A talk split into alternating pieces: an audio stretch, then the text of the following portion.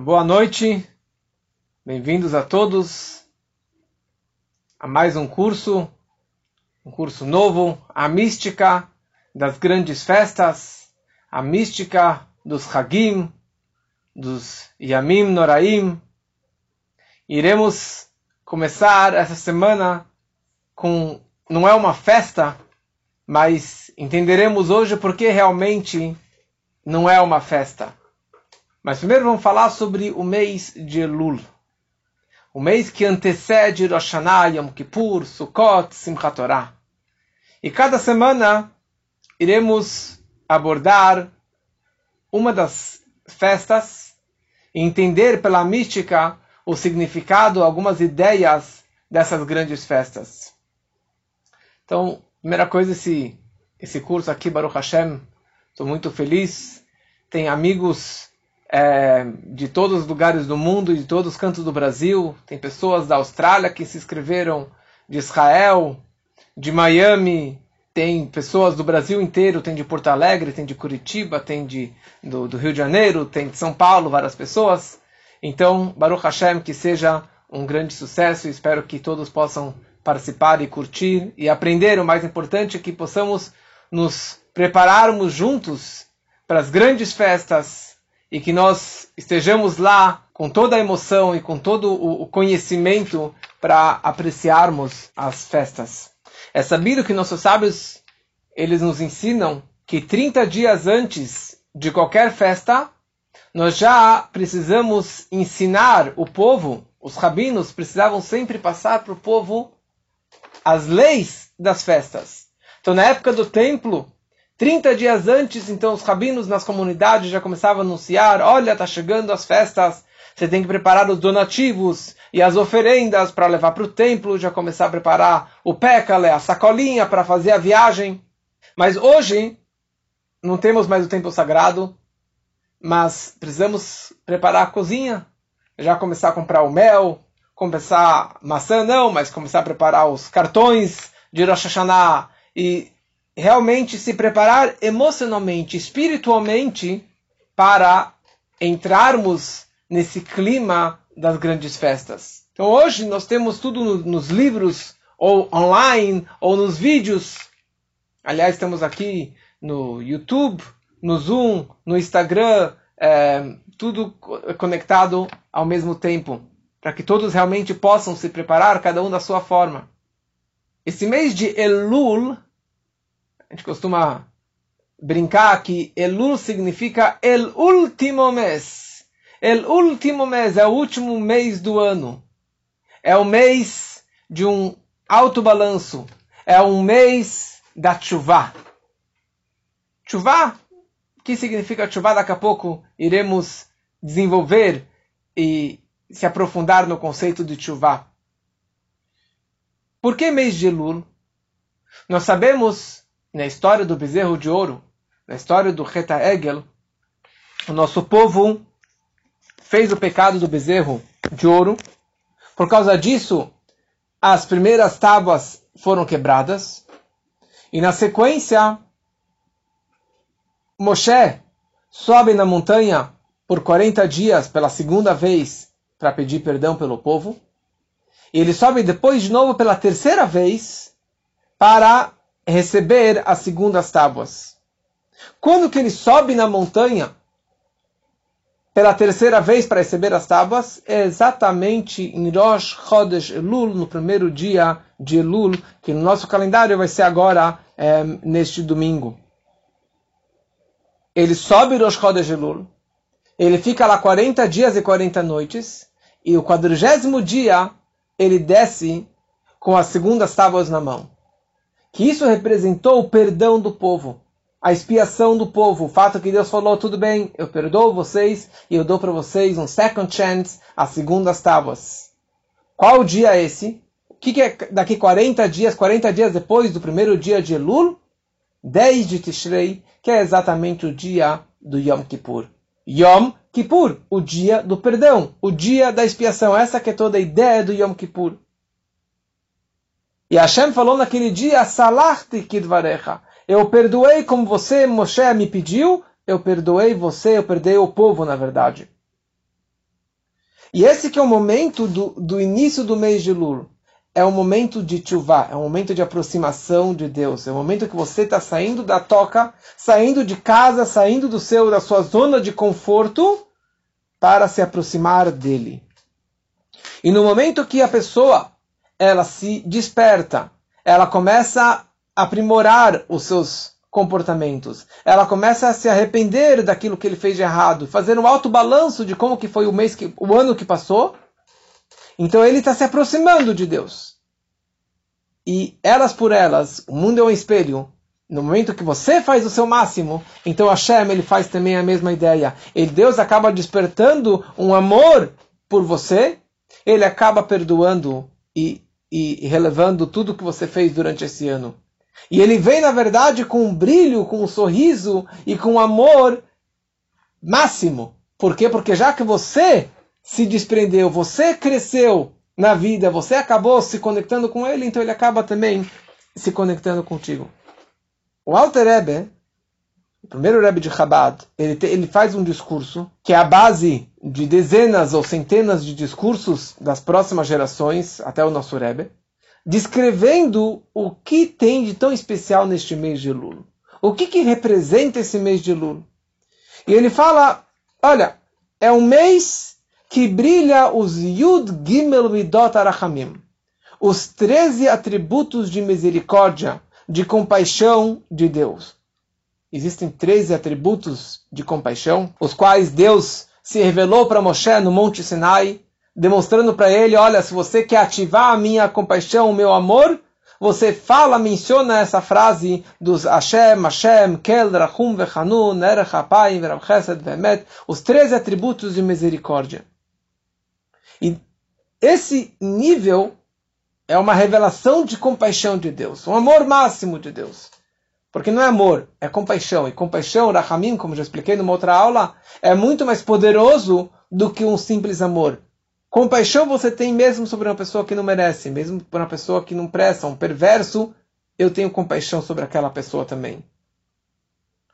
Que, aliás, esta que é a grande revelação de Rosh Hashanah e de Yom Kippur. Qual a grande novidade do Rosh Hashanah? É que Deus está sendo coroado e Yom Kippur Deus está perdoando, ou todos esses Aseret e os 10 dias de perdão entre Rosh Hashanah e Yom Kippur, são dez dias muito sagrados. Por quê? Porque tem nesses dias a revelação dos três atributos de misericórdia, principalmente Rosh Hashanah e Yom Kippur. Então, o mês de Elul, fala o Alferebe, é o mês que os três atributos de misericórdia estão brilhando. Durante esse mês todo, você tem a revelação dos três atributos de compaixão de Deus. E os Shar Harachamim, os portões da compaixão divina estão abertos. Para qualquer pessoa que quiser se aproximar, qualquer pessoa que quiser entrar lá dentro, está aberto. As portas estão amplamente abertas. É só você simplesmente querer entrar e se aproximar lá dentro. Ou seja, o mês de Elul, Deus está revelado. A compaixão, o amor de Deus está revelado. Bom, mas eu tenho uma pergunta. Se Deus está revelado, por que, que eu não vejo Ele? Por que, que eu não enxergo? A partir de domingo não muda, não muda nada no meu dia a dia. Não muda nada nas revelações. E mais ainda, se é um dia que a compaixão, que o Rahamim de Hashem, os três atributos estão revelados, como no Rosh Hashanah, Yom Kippur, e também como no Shabat, por que o mês de Elul é um mês normal? É um mês Yemei dias profanos, e não são dias sagrados, não são dias de Shabat, ou dias de Yom Tov, de festas, que você não pode trabalhar, que você tem que fazer várias e várias coisas. Por quê? Se é algo tão sagrado, deveria realmente ter as suas regras para você lidar com essa santidade desses dias. E por causa dessa pergunta, o Alter criou, inventou um machal, uma parábola. Uma parábola que virou muito famosa, mas isso esclarece do que é tão especial realmente esse mês de Lul. Ele traz um machal lemelech, um exemplo, uma parábola de um rei. Um rei que ele se encontra o ano todo no palácio. Só que uma vez por ano, ele decide sair do palácio e ir para o campo conhecer o povo simples, os camponeses, as pessoas que ele nunca encontra. É como se fosse uma propaganda eleitoral. Na época, é, o Bolsonaro saía no campo até que ele apanhou, mas o rei ele sai do palácio e ele tira a coroa, ele tira o manto real, ele vai para o campo e ali ele fica no campo durante um mês. E qualquer pessoa que tiver o interesse, a vontade de se aproximar do rei, de conhecer o rei, ele pode e ele deve, ele tem o direito de se aproximar do rei. Então, se ele mora na cidade, não necessariamente que ele vê o rei. Quantas pessoas que moram em Londres e nunca encontram a rainha? Então, as pessoas da cidade podem vir até o campo e encontrar com o rei. As, os camponeses simples e ignorantes, eles podem também ir em direção ao rei. E mesmo alguém que está muito mais afastado, que ele mora num deserto, um deserto espiritual, um deserto é um lugar seco, um lugar morto, que não tem vida, mesmo a pessoa que está tão afastada, ela também pode vir ao encontro do rei. Só que uma coisa interessante, o rei não vai na casa de cada pessoa, batendo na porta, e fala, olha, eu sou o rei, vem me dar um abraço, vem se encontrar comigo. Não. O rei está no campo, sem toda aquela polpa, sem todo aquele cavode, aquela honra, sem os, os, os seus é, seguranças, ele está lá. Se você quiser sair de casa, sair da sua zona de conforto e ir em direção ao rei, você pode e tem o direito.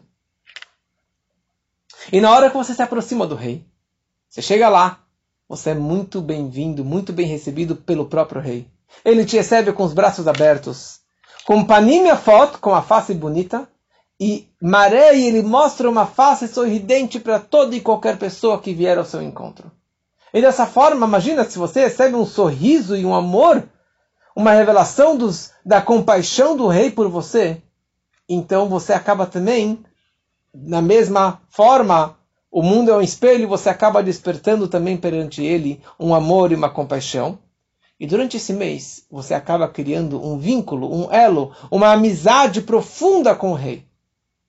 Quando acaba o mês, ele está voltando para o palácio. Ele está voltando para o palácio, mas ele tem agora muitos amigos. E você é um grande amigo dele. Você é um brother. Então o que, que ele faz? Ele te dá um cartão de visita. Ele te dá um cartão que seria, na verdade, um Easy Pass. Uma passagem livre para que você pudesse realmente agora, olha, eu sou amigo do rei, eu tenho aqui o cartão, eu posso passar direto pela catraca e eu vou direto até o aposento real. Porque quando ele entra para o palácio, ele volta para casa. Quem pode entrar no aposento real, conversar com o rei? Só os príncipes, os ministros e a família do rei, mas ninguém mais tem o acesso.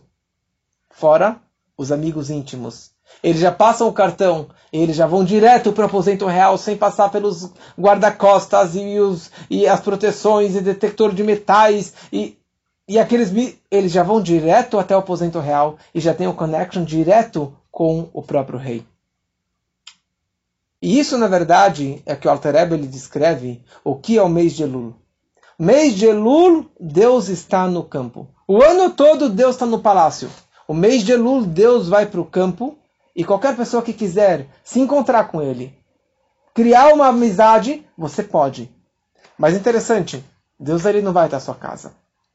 É uma grande revelação, é a presença divina que está no campo. Mas it's up to you, depende de você querer sair da sua casinha, sair da sua zona de conforto, se desprender daquilo que te prende para baixo, que te prende nos limites do mundo, da vida, e querer se conectar com o rei, se querer se conectar com Hashem. Então, este mês de Elul, Deus está no campo. Deus está aqui. Qualquer pessoa que quiser se conectar com Ele, quiser pedir perdão, pedir bênção, pedir saúde, pedir dinheiro, esse é o momento. Porque quando acaba este mês, é Rosh Hashanah. E Rosh Hashanah, Deus volta para o palácio. Aliás, toda a ideia de Rosh Hashanah é a coroação do rei. Ele é coroado novamente. Então quem entra no palácio, quem que consegue entrar lá dentro? Só os ministros e aqueles íntimos, amigos próximos do rei.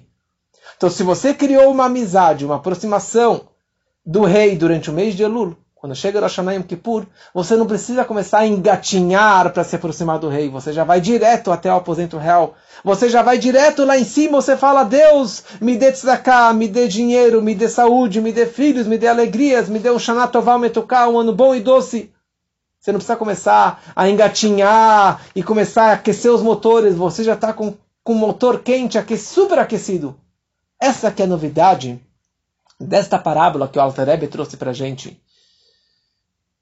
E aliás, esse que é o acróstico, acróstico significa inicial de algumas palavras. Cada palavra em hebraico tem um significado. E cada letra também dá para destrinchar, dá para você criar outras palavras. Então, se você pega a palavra Elul, o nome Elul, que é o nome desse último mês do ano que estamos entrando, Elul se escreve Aleph, Lamed, Vav, Lamed. Elul.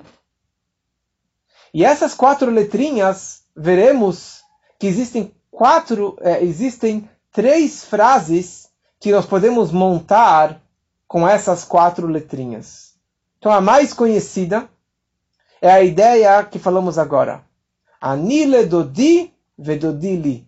Isso qualquer pessoa sabe, qualquer pessoa conhece. É, qualquer evangélico tem, tem lá um, um anel, um colar tatuado no braço, eu para o meu amado, meu amado para mim. Mas essa frase, na verdade, é o acróstico da, do nome Elul. Eu para o meu amado e o meu amado para mim. O mês de Elul é o trabalho que eu vou em direção ao meu amado. Para que durante Rosh Yom Kippur o meu amado venha a mim.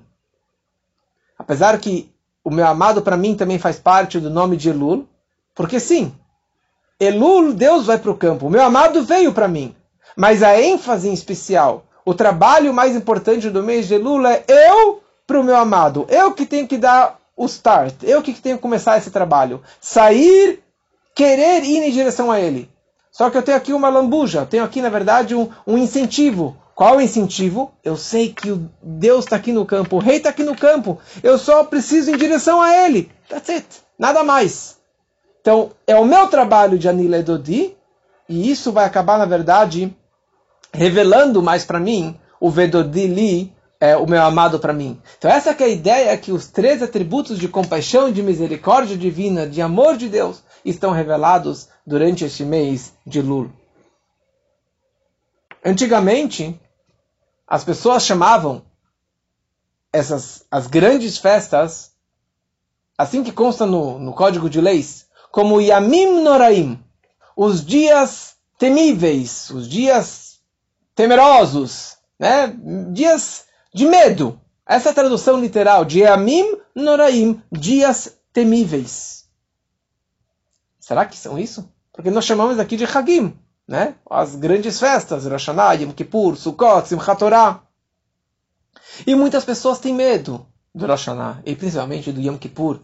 Né? Todo mundo vem na sinagoga, muita gente vem na sinagoga, e o ano inteiro não aparece, mas Yom Kippur ele aparece, Yom Kippur ele não vai de carro, Yom Kippur ele jejua, porque ele tem medo do Yom Kippur. Será que é isso? Será que Rosh Hashanah e Yom Kippur são dias temíveis? São dias assustadores? Tem pessoas que enxergam isso com tristeza, com seriedade, né, com muita, é, assim, severo. Contam que o tio do terceiro Rebbe, o tio do Tzemach Tzedek, ele se chamava o grande erudito Yosef, Rebbe Yosef. E uma vez ele entra numa festa, estava lá todo mundo comemorando, e era no meio, no, no meio do mês de Elul. E alguém levanta no meio da festa, bate na mesa e fala: Idem, judeus, escutem uma coisa. Como que vocês estão assim tão felizes, animados e festejando e bebendo? Os dias temíveis, os dias tristes estão se aproximando, estão entrando, estamos agora no mês de Lul, está chegando o Rosh Hashanah Yom Kippur. Rabbi Yosef, ele se levanta, ele era neto do, ele era sobrinho do do Alter Rebbe, ele aprendeu essa mensagem que na verdade ele levanta e ele fala pelo contrário.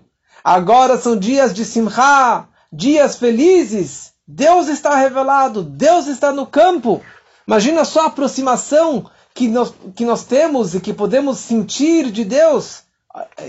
Se você pudesse se encontrar com o rei, se encontrar com a pessoa mais importante do mundo, e você estaria com medo?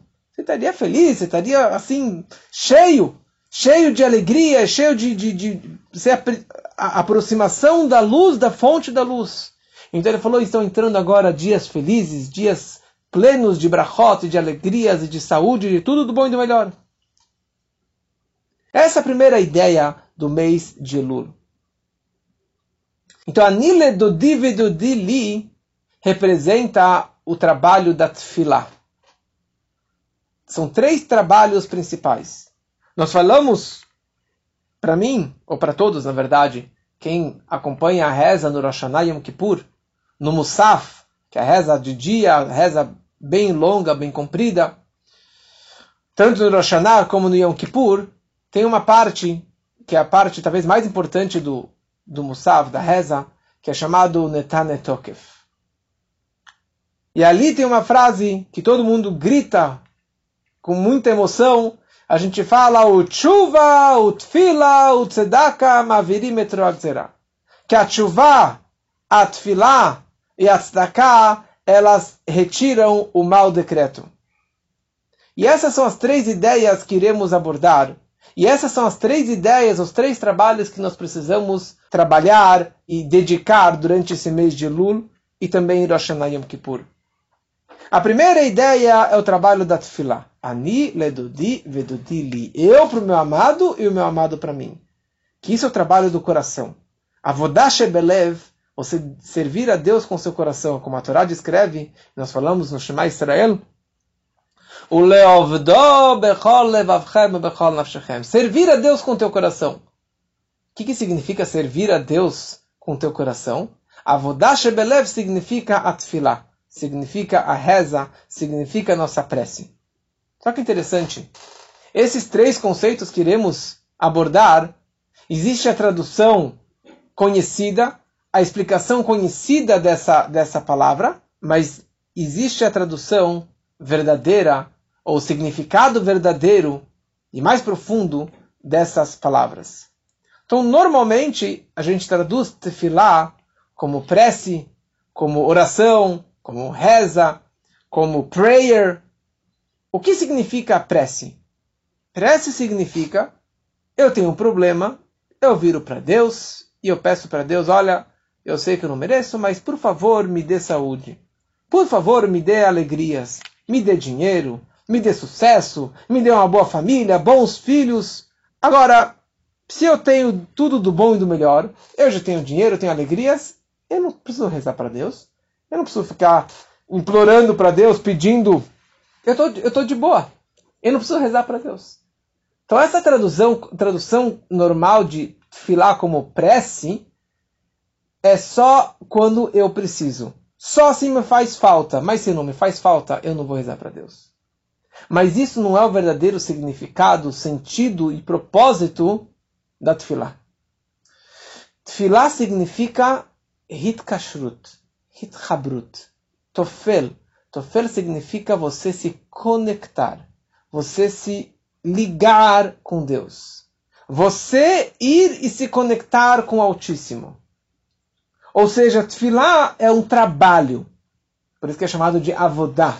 Avodash Belev, um serviço do coração. Para você fazer uma reza não é blá blá blá. Não é você pegar o Sidur, o livro de reza e ficar blá blá blá. Não, tefilá significa você trabalhar. Antigamente, as pessoas rezavam horas e horas e horas. Porque para você conseguir se conectar com Deus, é um trabalho, é um esforço. Então, tefilá significa você se conectar, você ir de baixo para cima. E essa ligação com Deus é quando eu preciso quando não preciso. É de manhã, de tarde, de noite, todos os dias. Eu preciso rezar e me conectar com Deus. Por quê? Porque a minha alma desceu no nível muito baixo, no mundo muito baixo, dentro de um corpo físico, material, egoísta, mundano, e eu quero me conectar com o espiritual máximo, com Deus. Para isso preciso da Tfilah. Esse é o poder da Tfilah. Deu anile dodi, eu em direção ao meu amado. Eu me desprender e rezar e, e pedir e agradecer e louvar a Deus como já expliquei num outro curso sobre as tefilot, sobre as rezas. Então conta uma história do Baal Shem Tov, do fundador da Hassidut. O Baal Shem Tov, certa vez, no Yom Kippur, ele atrasou para a reza, muito mais do que o normal. Chegou muito tarde na sinagoga, em Mezebush, e finalmente, quando ele começou a reza, ele rezou com muita êxtase, muita empolgação, com muito fervor, com muito choro, e era assim, as pessoas se assustaram. E quando acabou a reza, os seus alunos mais próximos, o Hevraya Kadisha, perguntaram para o Baal por que, que o senhor atrasou tanto, por que, que foi tão especial essa reza. E o Baal falou, sentem quem lá vê a história. Eu vou explicar para vocês. Tem um judeu, numa cidade muito distante, que ele era uma pessoa, o maior pecador do povo. Ele transgrediu todas as piores coisas do mundo. E já há 30 anos que ele não pisa numa sinagoga, 30 anos que ele não reza. Hoje de manhã, ele estava passando pela feira na sua cidade. E ele depara com judeus se preparando para o Yom Kippur, fazendo as coisas, fazendo caparote com a galinha, faz, indo para a sinagoga já com a roupa branca, com o talit, as pessoas entrando, ele perguntou que dia que é hoje. Ele falou: Olha, nós judeus hoje comemoramos o dia do perdão, o dia do Yom Kippur. Ele falou: Uau, nós judeus, eu não sou judeu? Que negócio é esse? E ele falou: O que aconteceu comigo? Eu sou judeu e eu me afastei tanto, me esqueci que Yom Kippur, me esqueci de todas as festas. E ele ficou realmente é, bem abatido. E ele começou a chorar e chorar e chorar e senti, com esse sentimento de, de chuvá e de arrependimento, de retorno. E ele acabou retornando. Finalmente, à noite, ele entra na sinagoga. Só que 30 anos ele não entrava na sinagoga, ele não sabia mais rezar. Então ele tinha vergonha de rezar na frente das pessoas, ele não sabia rezar. Então ele esperou que todo mundo saísse da sinagoga. Ele pegou um sidur, um livro de rezas, e ficou lá escondido no fundo da sinagoga. E ele abriu o livro e leu com muita dificuldade entregando o seu coração para Deus, do começo da reza até o final da reza, horas e horas rezando, ele virou para Deus e ele falou a seguinte frase: Ribonosh Senhor do Universo, o Senhor sabe que não existe ninguém no mundo que fez tanta coisa errada que nem eu. As minhas transgressões é a pior do maior pecador do mundo. E ele foi lá, bateu no peito e, e, e realmente é, fez o, o alchet, por tudo que ele fez de errado a vida toda. Daí o Boshantov ele conclui e fala o seguinte: saibam que o estrondo, o barulho que ele causou lá em cima, quando este pecador ele fez uma chuva shleimah, uma chuva completa, o barulho e, a, e o despertar que ele causou nas alturas, ele conseguiu fazer que rezas que estavam estagnadas durante séculos, rezas que estavam paradas nos céus, que não conseguiram atingir o seu endereço final, todas foram levadas junto com a reza desse judeu. E Baal ele concluiu, por isso que eu atrasei tanto, porque eu queria que a minha reza e todas as nossas rezas subissem e pegassem essa carona com a reza deste homem. E daí o Baal na verdade, o, Rebbe de Beltz, ele explicou um versículo do Salmo 102 que fala o seguinte: Panal tfilat harar velobazai tfilatam. Deus ele direcionou, ele virou, ele atendeu a reza do pecador, mas ele não desprezou a reza deles no plural.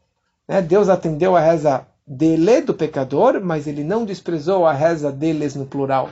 Por que está escrito no singular e no plural? Porque quando que Deus ele atende a reza de um rachá, de um perverso, que ele fez uma chuva completa, Deus ele não vai desprezar a reza de ninguém. Todas as outras rezas vão subir para as alturas no embalo, na carona deste homem. E por isso o mês de Elul é o mês de muita tefilá. E principalmente o mês de muito teilim, de muitos salmos. Tem um costume, na verdade, um, um, um pedido do Baal Shem Tov, um decreto do Baal Shem Tov, que a partir deste domingo, primeiro dia de Elul, nós precisamos acrescentar na leitura dos Salmos, nos Salmos do Rei Davi.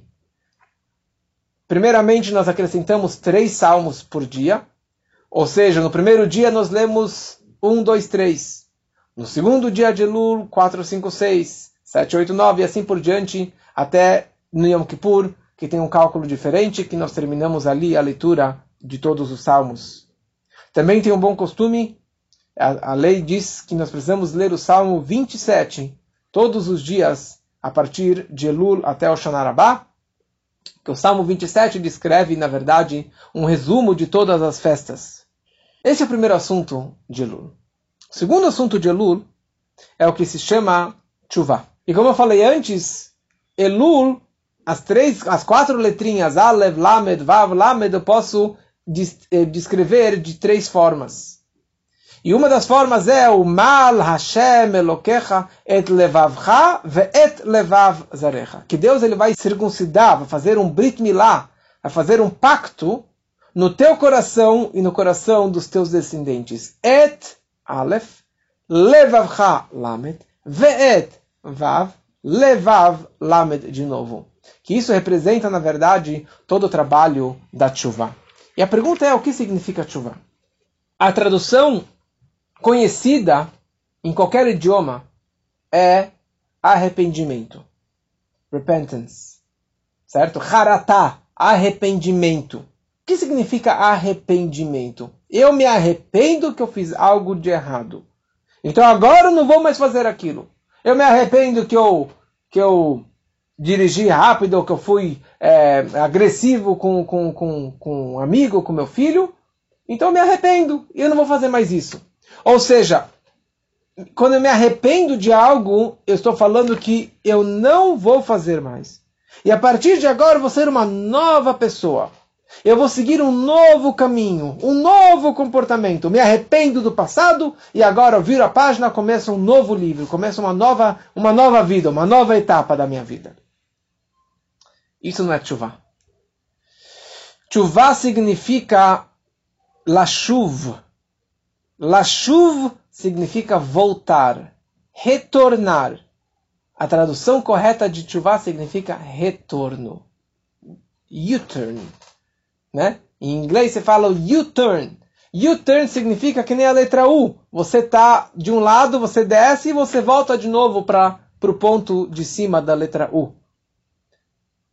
Que, que tem um retorno na estrada? Você estava indo em direção a um caminho muito errado e de repente você percebeu que estava indo errado, o que, que você faz? Você pega um retorno e agora você, no momento que você já entrou na estrada na direção correta, você pode estar centenas de quilômetros distante, mas você já está no caminho da verdade, você já está no bom caminho. Você não precisa começar uma nova vida. Não é um novo caminho. Você simplesmente voltou pela mesma estrada, mas o caminho de volta. Isso significa chuvá no sentido judaico. Porque todo judeu ele é bom. Na essência, ele tem um coração maravilhoso. Ele tem a vontade de fazer a vontade de Deus. Ele tem um pedaço de Deus dentro de si. E ele quer fazer a vontade de Hashem. Ele quer fazer Torah e Mitzvot. Ele quer se conectar. Essa que é a essência, essa que é a verdadeira identidade de cada um de nós. Ah, eu pequei, eu transgredi, eu não fiz, eu fui para o mau caminho, eu estava indo para um caminho muito errado. Mas na hora que eu me despertei, que eu descobri que eu estou no, no, no mau caminho, no caminho errado, eu simplesmente eu dou uma volta. É que nem você está andando. Na hora que eu virei o rosto, eu já fiz, a, eu já fiz o retorno. É só virar o rosto. A galinha, quando ela está suja, ela está brincando lá na lama, está tá imunda, está cheia de lama. Quanto tempo demora para você limpar essa galinha? Você tem duas opções. Ou você vai pegar uma mangueira e começar a jogar água nela, ela vai fugir, vai, vai, vai cucuricar, e vai ser muito difícil você conseguir limpar todas as penas dela. Mas tem uma opção muito mais fácil. Quando a galinha despertar ou perceber que ela está suja e que ela quer se limpar, ela simplesmente precisa abrir as asas e dar aquela chacoalhada, ela vai dar aquela chacoalhada e com isso ela tirou toda aquela lama, toda aquela sujeira. Quanto tempo demora para fazer chuva? Um momento, um instante. O instante, it's up to you, depende de você. Mas no momento que você perceber que está indo para o mau caminho, você voltou para trás, você fez o U-turn. Você não está se arrependendo, você está retornando para o bom caminho. Eu vi uma frase interessante que fala que na verdade a pessoa ela não se arrepende daquilo que ela fez. A pessoa não se arrepende daquilo que ela fez. Porque eu comi uma coisa errada que não era kasher, eu não estou arrependido. Tava gostoso aquele, aquele churrasco, tava gostoso aquele cheeseburger, tava gostoso aquela comida. Ou eu roubei dinheiro, ganhei fortunas, eu não estou arrependido do dinheiro que eu roubei. Mas eu estou arrependido contra quem? De quem eu roubei? De que, a quem eu agredi? Contra quem eu fui? Essa que, isso que é verdadeiro arrependimento. Quer dizer, o retorno, na verdade, de chuva não é aquilo que eu fiz, mas contra quem eu fiz? Eu fiz contra Hashem.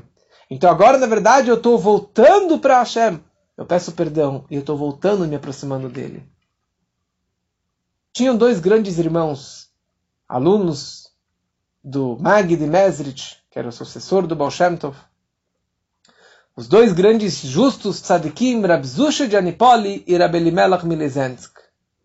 Só que eles tinham, na verdade, um irmão, um irmão desconhecido, quer dizer, que quase não se fala sobre ele. E ele morava num, num shtetl, numa aldeia bem distante. E os alunos desses dois grandes mestres, eles falaram, bom, se esses dois irmãos são grandes tzadikim, eruditos, pessoas tão elevadas, então com certeza o irmão deve ser uma pessoa nesse mesmo calibre. E eles viajaram até aquela aldeia para conhecer o irmão do Reb Zusha e Reb Elimelech. Eles chegam lá e ele tem um barzinho. Um bar, o que, que ele vende lá? Bebida. Bebida na Rússia, imagina, só bebida o dia inteiro, pessoas entrando, saindo, bebendo, fumando, bagunçando. E eles notaram que este homem, ele tinha uma caderneta. E essa caderneta, a cada tanto tempo ele pegava uma caneta, pegava sua, seu lápis e anotava na caderneta alguma coisa, fechava, colocava no bolso. Passava mais um tempo, ele abria a caderneta, anotava alguma coisa e colocava no bolso. E assim foi o dia inteiro. De noite, todos os bêbados foram embora. Ele limpou o bar. E os alunos ficaram curiosos. Quem é esse homem? Será que ele é realmente um tzadik nestar, um, um justo oculto? E eles continuaram observando o homem. E de noite, ele pega essa caderneta ele começa a ler a caderneta, começa a ler, e ele começa a se bater assim, se, se autoflagelar, ele começa a se, se, se rezando e rezando e chorando. E daí os alunos não aguentaram e viraram para ele e falaram, desculpa, pergunta, mas que caderno que é esse? O que, que você está fazendo aqui? Ele ficou todo envergonhado, ele falou, olha, desculpa, eu não sei se está certo, mas a forma que eu faço é o seguinte, toda vez que vem um pensamento negativo na minha cabeça, eu anoto. Eu falei uma palavra errada, eu anoto eu agredi alguém, eu fiz algo de errado, eu anoto na minha caderneta. E toda toda noite eu leio essa caderneta. E eu peço perdão para Deus pela, pela minha transgressão, por aquilo que eu fiz de errado. Sabe qual é o meu sinal? Que eu sei que Deus me perdoou? Quando aquelas letras, aquelas palavras que eu escrevi no caderno, elas se apagam sozinhas. É um milagre. E daí eles perceberam que, na verdade, ele era mais um tzadik, mais um justo oculto que nem os seus grandes irmãos. Isso significa tshuva. Tshuva significa retornar. Imagina que pecado que ele já fez, que coisa errada que ele já fez. Mas isso é tshuva, cada um tem que fazer a tshuva, e essa que é mais uma ideia do trabalho de Elul. E aqui chegamos no terceiro ponto, que talvez é o mais importante, ou é o mais importante trabalho deste mês de Elul. Tzedakah. Tzedakah, que está representado na frase Ish lerei matanot levionim. Também Alev Lamed Vav Lamed. Ish lerei um homem para o seu companheiro e presentes para os necessitados. Elul é o trabalho de Tzedakah. Assim consta o Maimonides que nós precisamos acrescentar em Tzedakah nesse mês de Elul. A pergunta é o que é Tzedakah? A tradução conhecida tzedakah significa caridade, doação, charity, charity, né? Esses grupos que, que fazem arrecadações, charity. O que significa caridade? Caridade significa que eu sou uma pessoa caridosa. Eu sou uma pessoa bondosa.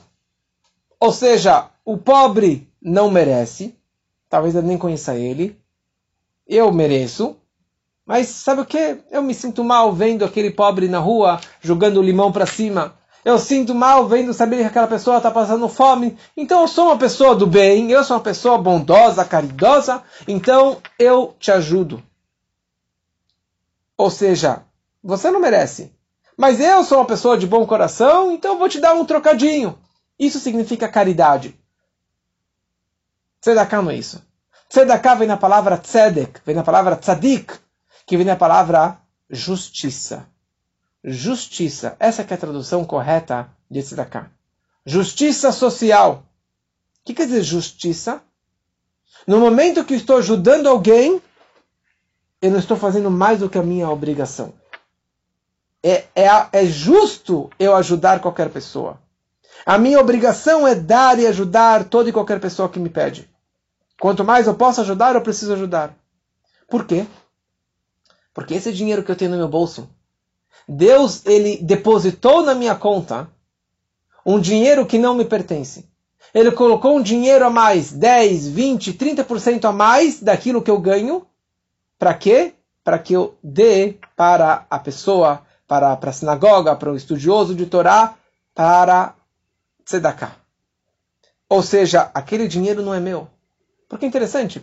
Por que o pobre é pobre e o rico é rico? Por que Deus criou o rico e o pobre? Ou, na verdade, Deus poderia sustentar o pobre diretamente. Por que eu tenho que ajudar aquela pessoa? Se Deus te ama, então que Deus te ajude. É o que muitas pessoas falam, infelizmente. Mas na verdade, Deus ele me deu essa oportunidade para eu poder ajudar o outro. Ele me deu esse dinheiro para que eu receba o mérito e o crédito de ter doado para aquela pessoa. Mas aquele dinheiro tá, nunca vai me fazer falta, porque aquele dinheiro nunca me pertenceu.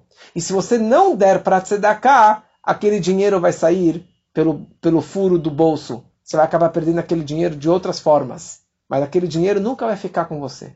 Porque aquele dinheiro pertence ao outro. Mas ele deu para o doador para que ele possa ajudar o outro. E para que você possa ter os rutos, o mérito e o crédito de ter optado em ajudar aquela pessoa. Essa é a primeira ideia. A segunda ideia é o seguinte: tudo que eu tenho não é merecido. Se eu tenho saúde, não é porque eu mereço. Se eu tenho dinheiro, não é porque eu mereço. Se eu tenho alegrias e família maravilhosa, não é porque eu mereço. Eu trabalhei por isso que eu tenho? Não. Tudo que eu tenho, na verdade, é uma tzedakah de Deus. É uma doação de Deus. É uma Deus ele vira para mim e fala: Olha, eu vou te dar saúde, eu vou te dar dinheiro, eu vou te dar alegrias, mas não porque eu mereço. Deus não me deve nada. Ele me dá porque porque ele quer dar, porque ele é bondoso. Aliás, tzedakah, meu pai costuma sempre dizer, tzedakah. Se você dá, cá, você, recebe cá de volta, você recebe de volta. Tudo que você dá, você recebe de volta. Aliás, consta aqui claramente na porção da, da Torá dessa semana, acer te acer, dê o dízimo para te asher, para você enriquecer. E a única mitzvah da Torá, é o único preceito que Deus fala, por favor, pode me testar. Se você der, eu vou te dar de volta. Mas isso é pelo menos os 10%, o dízimo, que aliás é algo totalmente judaico. E o, o, o verdadeiro, na verdade, o, o, valor correto é dar os 20% para tzedakah. Então, eu não mereço tudo que eu tenho. Deus me deu de presente. Então, quando eu viro para a pessoa menos afortunada do que eu, fisicamente, monetariamente inferior a mim, e eu olho para ele e falo, eu vou te dar. Mesmo que você não mereça. O que eu acho que você não mereça. Mesmo que você não trabalha, ou sei lá o que mais, você é um parasita, mas eu vou te ajudar, eu vou te dar, eu vou te colocar de volta na vida, vou te dar um emprego, vou te dar um empréstimo eu dei a tzedakah para o outro, sem julgá-lo, então na mesma moeda, elas por elas, Deus também, Deus também dá, vai dar para mim desta forma. Quando eu demonstro essa tzedakah para outras pessoas, então Deus vai dar mais ainda para mim. E quanto mais eu der para os outros, sem julgar, sem analisar se ele merece ou não merece, Deus também vai fazer a mesma coisa comigo. Porque se eu for colocar na balança, quem disse que eu mereço mais saúde, mais dinheiro, mais alegrias? Mas se eu não, se eu der de olhos fechados para o outro, então Deus também vai dar para mim de olhos fechados. Essa que é a ideia da tzedakah. E o barulho da tzedakah. O barulho das moedas. Hoje você faz um pix, não faz barulho nenhum. Mas o barulho da tzedakah é importante sempre antes da reza de manhã. E principalmente nesse mês de Elul, você acrescentar em tzedakah. De manhã antes da reza, de tarde antes da reza, antes do Shabat. E em geral, durante esse mês, dar muito mais do que você dá durante o ano todo. Como história conhecida do Baal Shem Tov, que tem várias épocas do ano que a gente coloca, principalmente na véspera do Yom Kippur, se coloca uma bandeja prateada com moedas em cima e fazem barulho com as moedas. E as pessoas queriam tirar essa bandeja porque atrapalhava a reza, fazia muito barulho. E o Bolshanto falou: pode deixar essa bandeja, pode fazer muito barulho. Porque tinha um grande decreto celestial. E já estavam vencendo com esse decreto, a força do mal estava vencendo para decretar um, um ano ruim para todos nós. Mas quando os judeus fizeram barulho com as moedas da Tzedakah, esse barulho foi direto lá para cima e acabou anulando este decreto terrível. Então esse mês de Lul é o mês que precisamos acrescentar em Tzedakah. É o mês que precisamos acrescentar em boas ações, melhorar as nossas mitzvot. É o mês de Slichot. Os faradim já começam agora domingo a fazer Slichot, súplicas e pedir perdão. Mas a ênfase principal e a atividade principal que precisamos acrescentar no mês de Lul é Tzedakah.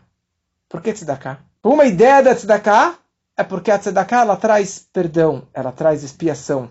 E por essa razão, explica o Alter Rebbe, você pode dar mais do que 20%. Apesar que o teto do, da doação é 20%, que esse é o correto, mas se alguém tem uma doença, Deus nos livre, tem um problema de saúde, você gasta fortunas com seguro-saúde, você gastaria fortuna com remédio, ou com, com uma cirurgia caríssima. A ideia da tzedakah é a nossa expiação, é o nosso perdão. Então, se você dá mais tzedakah e você está limpando as suas transgressões, isso daqui é extremamente importante, muito mais importante do que simplesmente comprar remédios e, e gastar com os médicos. Tá, consta um versículo, Harchokim mitzedakah. As pessoas, tem pessoas que estão, são distantes de tzedakah. Tem pessoas que não vivem de tzedakah.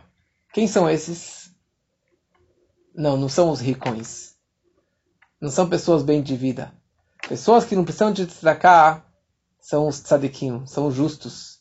Porque um tzadik, por ser um tzedek e fazer muita tzedakah, tudo que ele recebe é justiça, é justo. Ele trabalhou muito, ele estudou muito, a pessoa justa, correta, então ele recebe tudo de bom grado de Deus, merecimento por merecimento do seu braço, pelo zroa deles. Todas as outras pessoas, nós, pessoas comuns, nós vivemos da tzedakah de Deus. Nós, merece, nós recebemos a bondade de Hashem. Vivemos não pelos nossos méritos, temos muitos deméritos, mas nós vivemos pela tzedakah e pela bondade de Deus.